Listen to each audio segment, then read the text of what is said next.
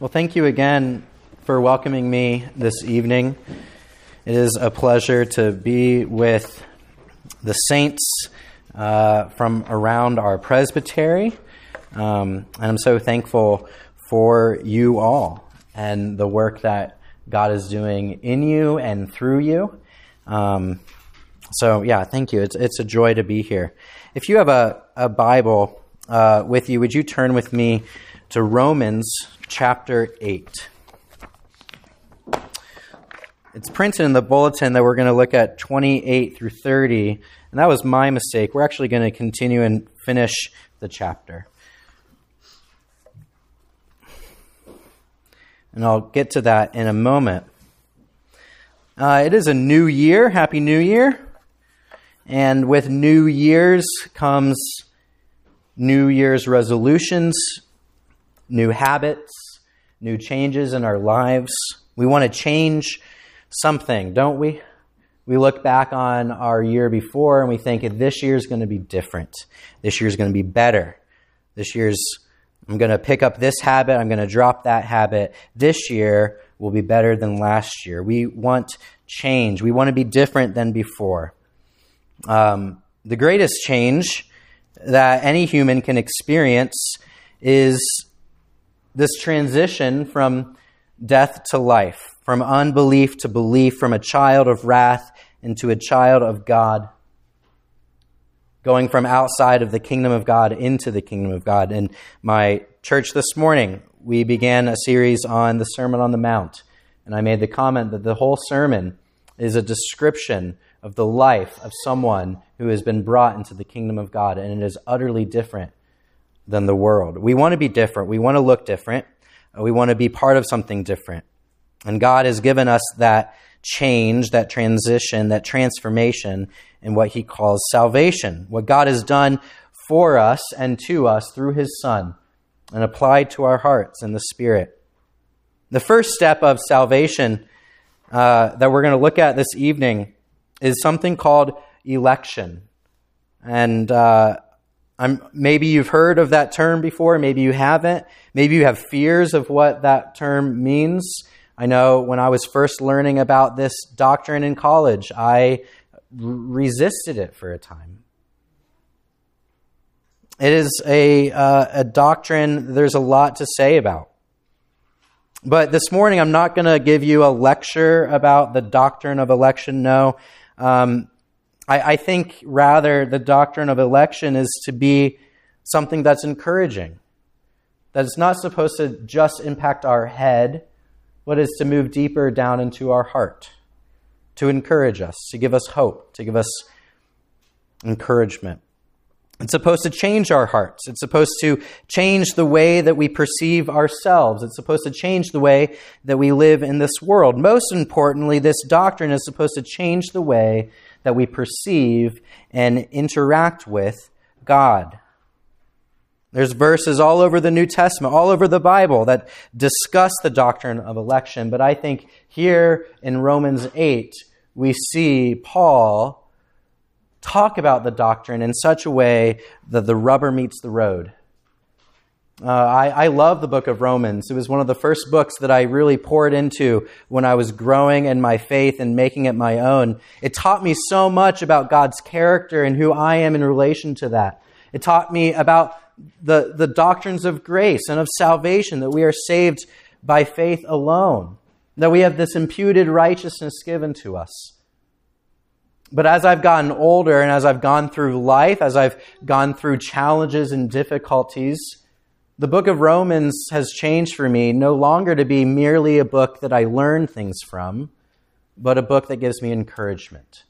And so, my prayer this evening, as we look at this passage, as we discuss the doctrine of election, that it wouldn't just be something that you think about, but that you would allow the Lord to move in your heart, to give you encouragement, to give you strength for whatever lies ahead in your life tonight. Paul is writing this letter, this letter of encouragement to a church, a church in Rome, a church that was planted just like Christ Presbyterian Church has been planted. It's a growing church. It's a new church. It's a church filled with men and women, brothers and sisters in the faith, just like us, who wake up every day and go to work, who wake up every day and have interactions with people, have difficult conversations, who face uncertainties and anxieties and worries. This is a letter written to people like us. And Paul, in this passage, uses the doctrine of election to give us hope. Put simply, he says this If God has made you his own, no matter what you face in your life, you are secured in his hands. That's what the doctrine of election teaches us. That if God has made you his own, no matter what you are facing, you are secure in the arms of God. We're going to read Romans 8, 28 through 39. And if you are a note taker, I've got three simple points. The doctrine of election teaches us that God loves you, that God chose you, and that God is for you. That's what we're going to look at tonight. God loves you, God chose you, and God is for you. Let's read God's word from Romans chapter 8, beginning with 28 through 39. And we know that for those who love God, all things work together for good, for those who are called according to his purpose. For those whom he foreknew, he also predestined to be conformed to the image of his Son in order that he might be the firstborn among many brothers. And those whom he predestined, he also called. And those whom he called, he also justified. And those whom he justified, he also glorified. What then shall we say to these things? If God is for us, who can be against us? He who did not spare his own son, but gave him up for us all, how will he not also with him graciously give us all things? Who shall bring any charge against God's elect? It is God who justifies. Who is to condemn? Christ Jesus is the one who died. More than that, who was raised, who is at the right hand of God, who indeed is interceding for us. Who shall separate us from the love of Christ? Shall tribulation or distress or persecution or famine or nakedness or danger or sword? As it is written, for your sake we are being killed all the day long. We are regarded as sheep to be slaughtered. No. In all of these things we are more than conquerors through him who loved us. For I am sure that neither death nor life, nor angels, nor rulers, nor things present, nor things to come, nor powers, nor height, nor depth, nor anything else in all of creation will be able to separate us from the love of God in Christ Jesus our Lord. Let us pray. Heavenly Father, we thank you for your word. And we thank you that not only through your word you reveal who you are to us, but that in your word you give us great comfort. I pray now, Spirit, would you use me and my words through your message? Would you use this time to encourage us? Would you use this time to draw us near to you, that you might comfort us? We pray this in Jesus' name. Amen. First, election says God loves you. In verse 29, Paul says, For those whom he foreknew, he also predestined. Now, predestined, that's our operative word. It's another way of saying that he predetermined. He determined beforehand. He elected beforehand. This is our operative word. And this choice, this election, this predetermination, we read in verse 29, was based upon his foreknowledge.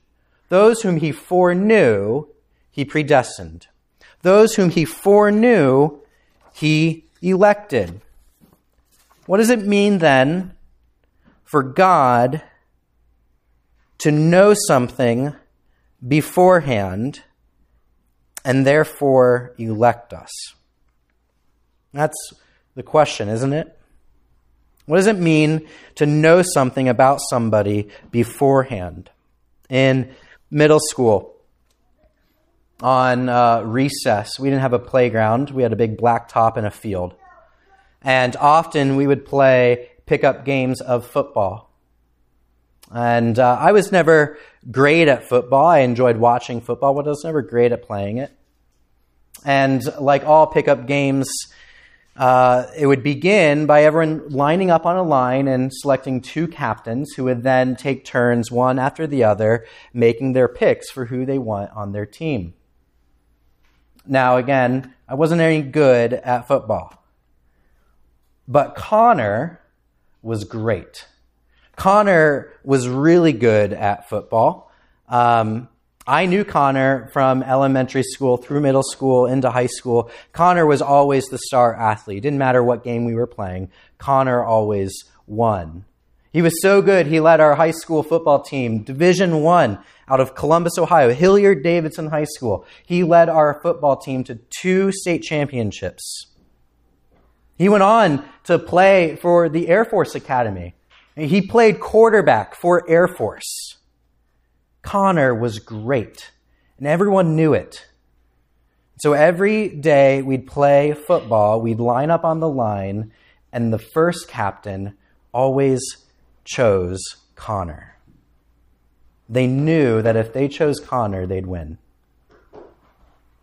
Now, again, I wasn't good at football. I was never picked first. I was often picked towards the end.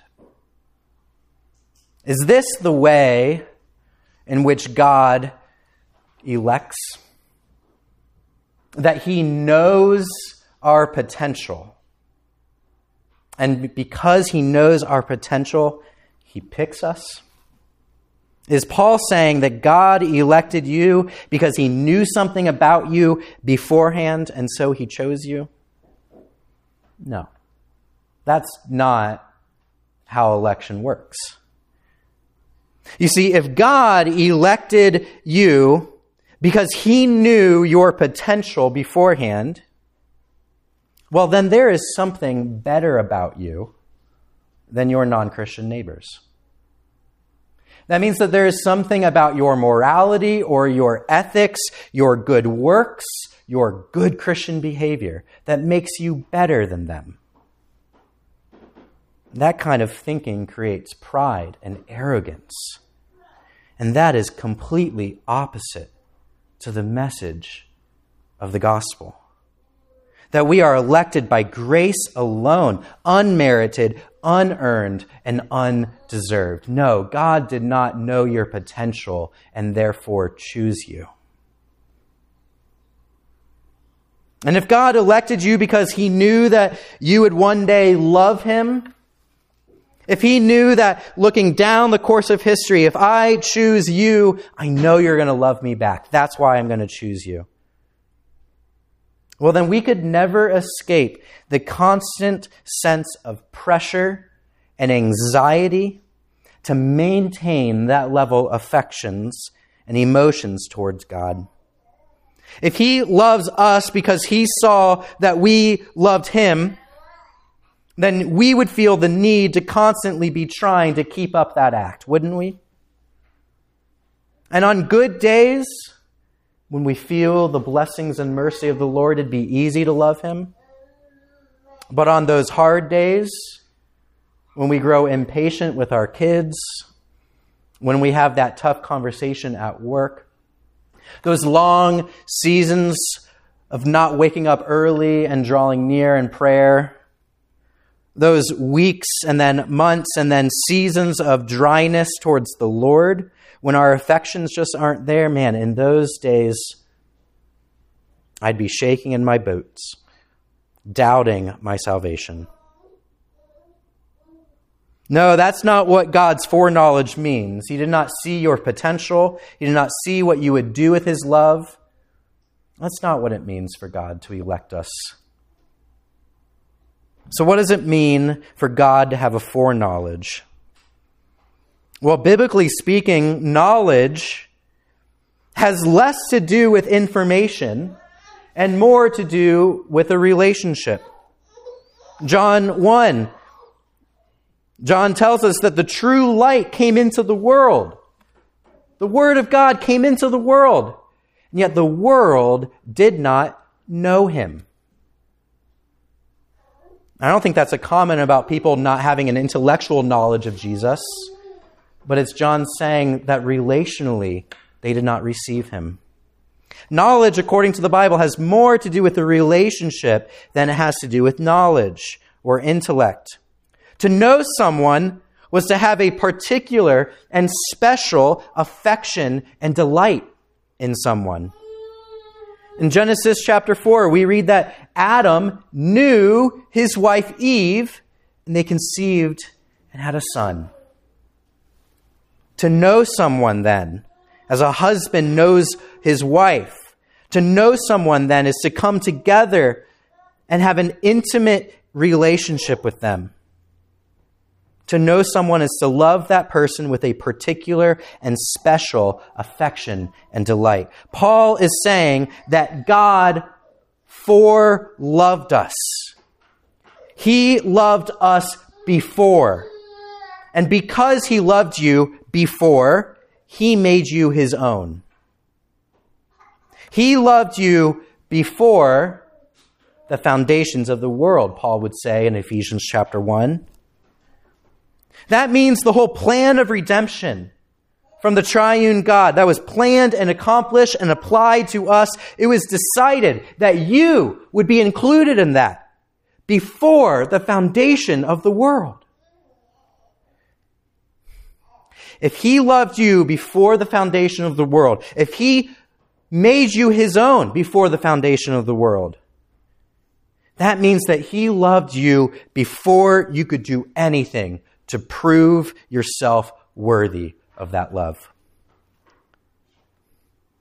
I think the greatest picture of this is a parent awaiting the birth of their child.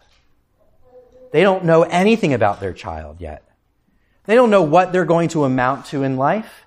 They don't know about their personalities yet. They don't know anything about that child. And yet they love that child before. Perhaps adoption is an even better picture of that love. Parents of adoption go into that relationship blind as to the future of this child, and yet they choose to love them beforehand. Election says God loves you, not because of your love for Him, not because of your potential service in his kingdom, not be for anything, but before the foundation of the world, he determined to set his particular and special, dare I say, his intimate love upon you. I hope that's encouraging to you. That if you did nothing to earn it or deserve it, friends, you can do nothing to take it away. He has made you his own. You had nothing to do with it. Election says God loves you. But it also says God chose you. It says you were selected. You were picked out of the crowd. You were singled out for a purpose growing up in school, when I was home during the summer, the only thing on TV in the middle of the day was The Price is, the Price is Right. Anyone else watch The Price is Right as a kid? I haven't watched it since Drew Carey took over, but as a kid, I loved watching The Price is Right. And I loved it because seemingly randomly, individuals were picked out of the audience. They were chosen. They had their names drawn to come and be a contestant. And if they played the game right, they would walk away what I thought was the best prize of all a, round trip, all expense paid to the other side of the world. It was to Greece or Italy or Bahamas. Oh, I just loved thinking, wouldn't it be awesome to go on that trip? I wish I could be picked to go on that journey. Friends, election says you have been chosen. You have been picked. You have been selected to go on a journey. That God is bringing you someplace. He is taking you somewhere. He is bringing you on a journey. He is accomplishing something in you. We read what he's doing in verse 29. We have been predestined, we have been elected to be conformed to the image of his son. That's where he's taking us. That is what he's doing with us. He is making us like his son. That is the objective. That is the trajectory. That is what he wants to accomplish in us. We are going on a journey of transformation, a path that leads to our conforming to the image of Christ. Friends, election says that God has chosen us to go on a journey with the most glorious destination in mind. You are becoming like Christ. That is what we're made for.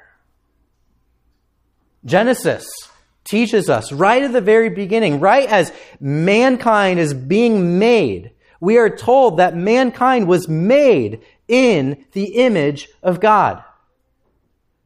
And even though sin has come into the world and has marred that image, we, because God has chosen us through Christ, are now being recreated, renewed, conformed into the image of Christ, who is the exact imprint of God. Friends, that is what we are made for. We are being made into the image of Christ. And this is an ongoing process. It's messy. It's dirty. My kids this afternoon, we were playing Play Doh.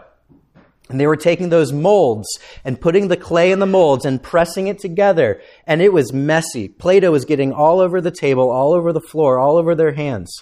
But when they opened it up, they had the mold of the thing that they wanted. That is what God is doing in our lives. He is pressing us into His image. He is taking our actions and transforming them so that we would become the hands and feet of Christ. He's taking our hearts and renewing them so that we would have deep affections for God, that we would no longer desire the things of our past, but that we would have new and pure and delightful desires. He's taking our thoughts, our words, and sanctifying them, purifying them for His own glory. This is what the Spirit of God is doing within us. He's conforming us. And it's not going to happen fully here and now. It's a process. It will be finished in our final destination in glory. We see this, this, this process laid out for us.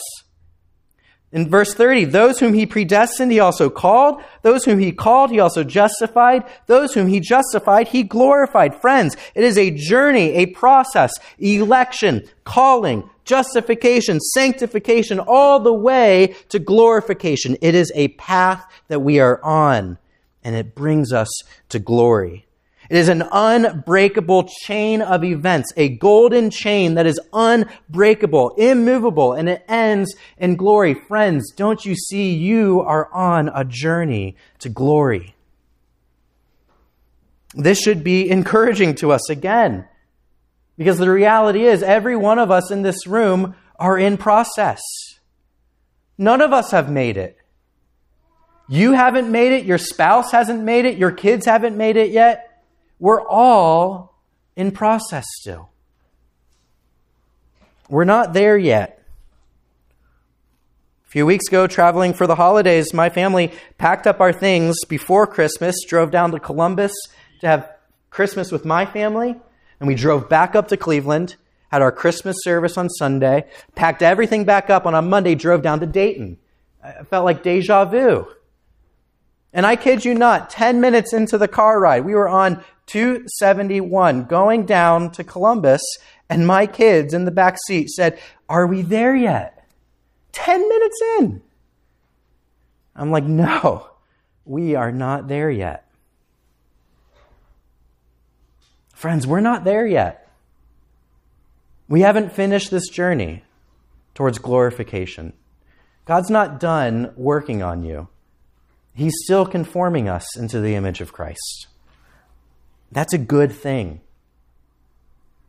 If you're alive and breathing today, He is working on you. Philippians 1 says this He who began a good work in you will bring it to completion.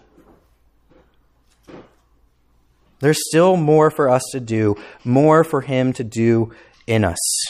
So do not convince yourself that the rest stop is the destination.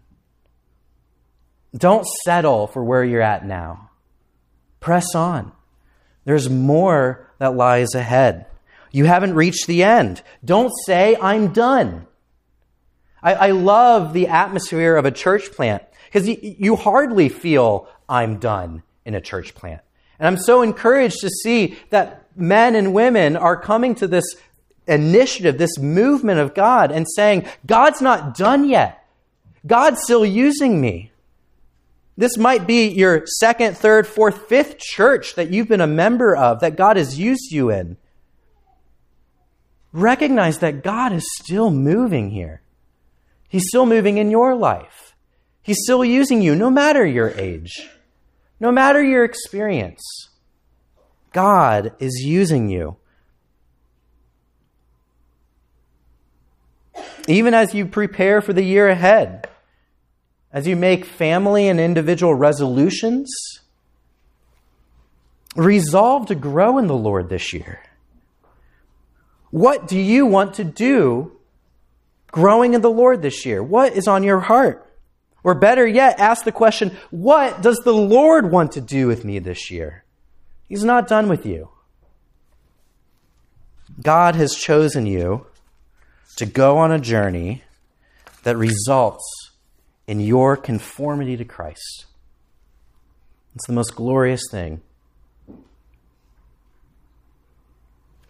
Third and finally, we see not only that election says God loves us, and not only election says God has chosen us, but finally, we see here that election says God is for us. Verse 31 What then shall we say to these things? If God is for us, who can be against us? If God is for us, who can be against us? Paul is saying that this doctrine of election gives us great hope, great encouragement, because despite your circumstances and despite your sin, God is for you. Despite your circumstances, he goes on to say, Who shall separate us from the love of Christ? Shall tribulation or distress or persecution, famine, nakedness, danger, sword? Whatever circumstance you find yourself in now, remember who the church is that he's writing to. These were men and women who were facing legitimate things working against them tribulations and distress. And they were facing persecution for their faith. They were facing danger and sword, rejection from their friends and family. This was a new thing that they were a part of. I'm sure they had friends and family that thought, they're weird. I don't know if I want to invite them to the holidays. They're going to talk to me about Jesus? At work, I'm sure that they faced fears. Their employers would say, What, what you believe is so backwards. Get with the times. Be more inclusive, would you? They were facing rejection from their neighbors. I'm sure some of these Christians brought over some baked goods and says, "How can I love you? How can I serve you? How can I pray for you?" And they had the door slammed in their face. But despite or in addition to persecution, I'm sure these Christians felt other circumstances, financial worry. I'm sure there was a brother or sister in this church that lost their job recently, that came to the end of the month and didn't know how they were going to pay their bills. Homelessness, joblessness, financial distress. Whatever your circumstance, things outside of your control, things that arise unexpectedly. Friends, the church in Rome was not anything different than the church today. We are facing the same issues. We're humans just like them. We're brothers and sisters in Christ just like them. We face the same circumstances that they're facing. And Paul says, if God is for you, who can be against you? What can be against you? And he's not downplaying the circumstance. He's not saying that if you really understood election, if you really understood God, if you really understood your faith, well, then your life would be comfortable. No, he's not downplaying the circumstance. He's saying that if you really understood what God is doing in loving you and choosing you and making you his own, that whatever comes your way, whatever hostility you might face, whatever natural issues that you are facing, they are but light and momentary afflictions. They're real, but they're momentary on our way to glory. He says earlier in chapter 8 that he considers that the sufferings of this present time are not worth comparing with the glory that is to be revealed to us. He's not downplaying the circumstances. He's saying that there is a beautiful panorama, a tapestry spread out from eternity past into eternity future. And we are woven into that fabric. It began with love and it ends in glory. The hardships of your life, real as they may be, are just a little thread in the beautiful tapestry of the glory he is bringing us to. If God is for us, nothing can be against us. No circumstance is against us. But God is for us not only whatever circumstance, God is also for us despite our sin. You might ask, Pastor Jeremy, what about my sin? What about those times in which I willingly choose not to love God? What about those times that I willingly choose to turn my head and my heart away from Him? What about those times in which I willingly go against His law? Jeremy, you don't know what I've done. You don't know what, where I've been. You don't even know what I'm trapped in now. Jeremy, if you knew my heart, how could you say that God is for me? How could God ever be for me? Paul says again and again, even your sin does not get in the way.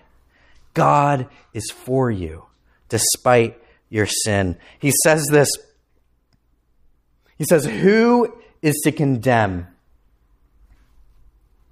Who is to bring a charge against God's elect? And the answer is no one. No one can condemn you.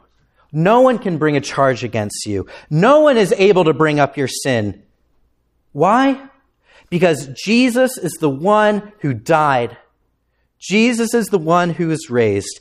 Jesus is the one who is at the right hand of God, who is indeed interceding for us. That means right now, this very moment, Christ Jesus, risen from the dead, is standing before his Father on your behalf. And as you hear the voice in your head, the whisper in your heart that says, You aren't lovable. You're wicked. I can't believe you think that you're worthy enough to be here tonight. I can't believe you're hiding what's really going on. Those voices go up to the throne room, and Jesus Christ stands there and says, No! That's done! I have paid for that. He is mine. I have given my life for him. I have died for him. I have paid his penalty. I have died in his place and I have risen to new life. He is mine. Friends, your sin does not get in the way of God being for you because Jesus has died for you. Because Jesus has died for you, you are his.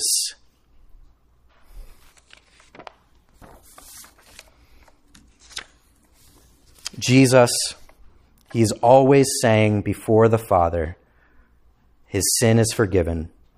I've died for him. I've paid his price. He's covered. He's mine. This is what it means to be elected.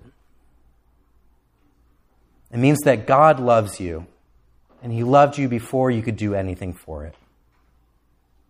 It means that God chose you, and He's picked you for a journey. He's working on you, He's doing something in you, He's bringing you to glory. It means that God is for you. Despite whatever circumstance you're in, you can be assured that God is for you. Those things don't mean He's against you. God is for you. And despite your sin, take heart, brothers and sisters. Jesus died for you. And because of that, God is for you. Let's pray. Heavenly Father, we thank you for this outpouring of love, this encouragement and hope, this reminder that you are for us, that you love us, and that you're working in our lives. We pray, Spirit, would you remind us again and again tomorrow morning? Tuesday, Wednesday, all week long. Remind us of that truth. You love us. You're working on us, and you're for us. We thank you for the display of that love on the cross. We pray as we approach the table now, would you use that opportunity to sear that onto our hearts? In Jesus' name we pray. Amen.